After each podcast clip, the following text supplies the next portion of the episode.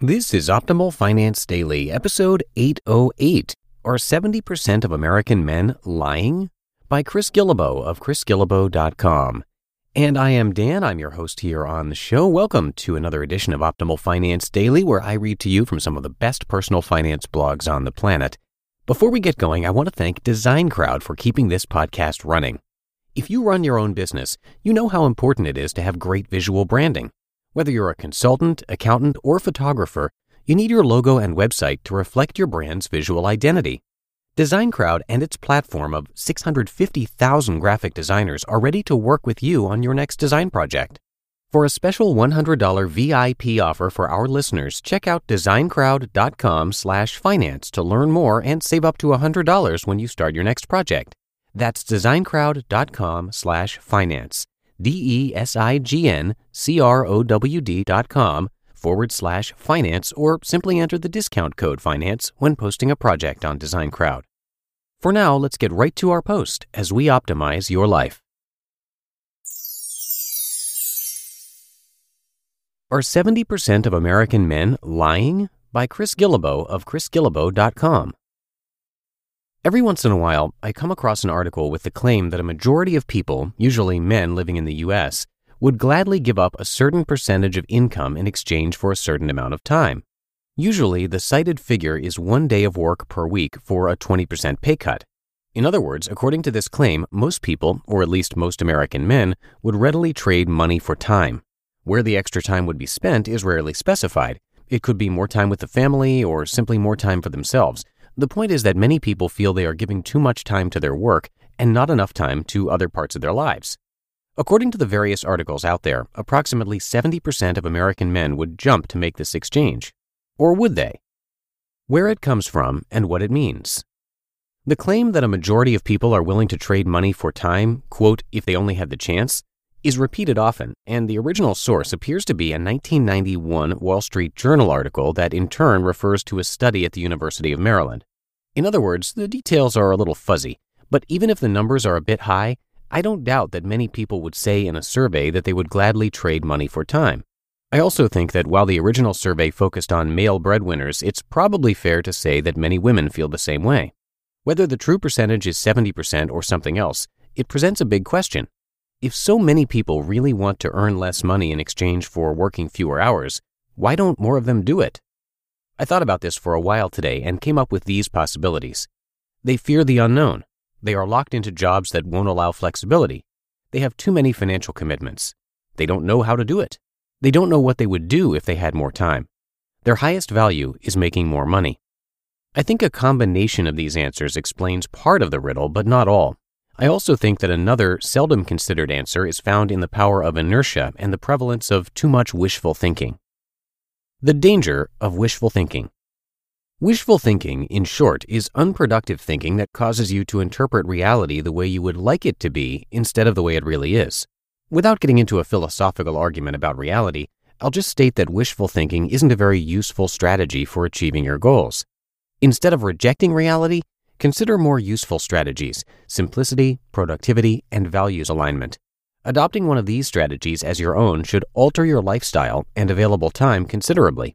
Adopting all three will bring you much closer to your ideal world. Simplicity. The simplicity movement has been attracting more and more followers every year.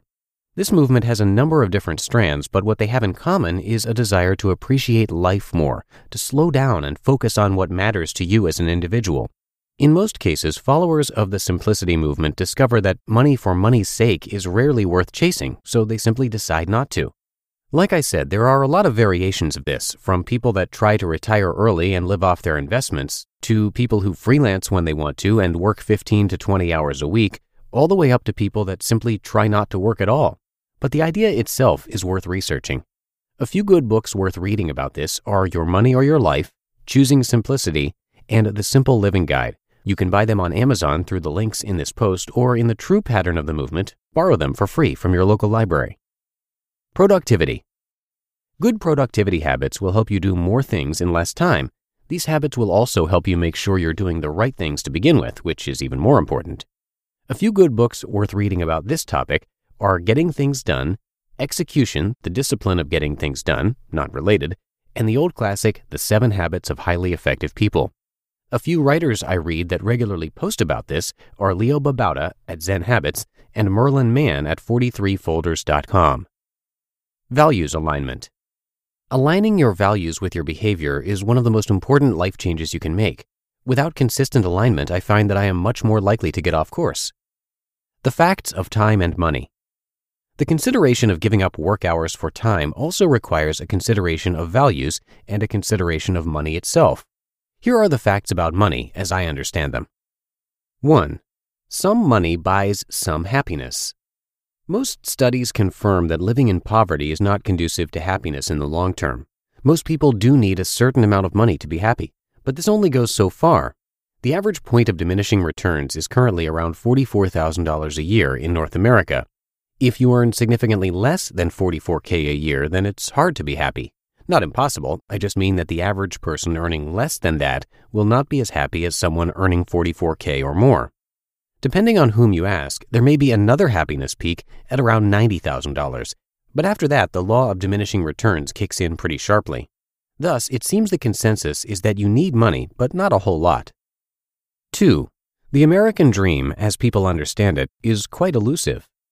In the same survey data, 4% of people earning less than $15,000 a year identified themselves as living the dream. Meanwhile, only 5% of people earning more than 90,000 made the same claim.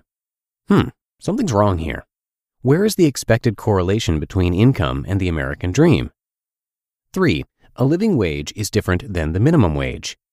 The original study, misquoted though it may be, based their data on American men making at least $30,000 a year. 30K a year isn't rich by US standards, and in some cities it's right at the living wage for a family of three or four.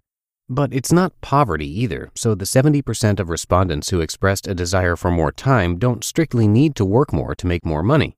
And four, you don't need a million dollars to go fishing. One of my favorite stories is frequently told in a few different fashions. The basic version consists of a guy who seeks help from a mentor. The mentor asks him what he wants more than anything else in the world. The guy says, Well, I'd like to have a million dollars. What would you do tomorrow if you had a million dollars today? The mentor asks. The guy thinks about it for a while and then says, I guess I'd go fishing. The response is classic. You don't need a million dollars to go fishing, just go. The implied question is, what do you really want to do? How much money do you need to do that? Fishing is free, or at least cheap. Presumably, many people who earn very high incomes are also among those who say they would give up money for time. They could do so with relatively little sacrifice. So, again, why don't they? You just listened to the post titled, Are 70% of American Men Lying? by Chris Guillebeau of chrisguillebeau.com. And once again, thank you to Design Crowd for sponsoring today's episode. Do you own a small business? Have you been tearing your hair out as you try to create your own logo or design your own website? Design Crowd is a solution for all of your design needs. The support team ensures that you have help 24 7 through phone or email if you're having problems describing your project or finding the perfect design.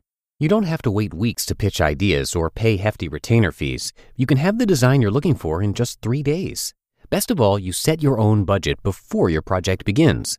For a special $100 VIP offer for our listeners, check out designcrowd.com/finance to learn more and save up to $100 when you start your next project. That's designcrowd.com/finance.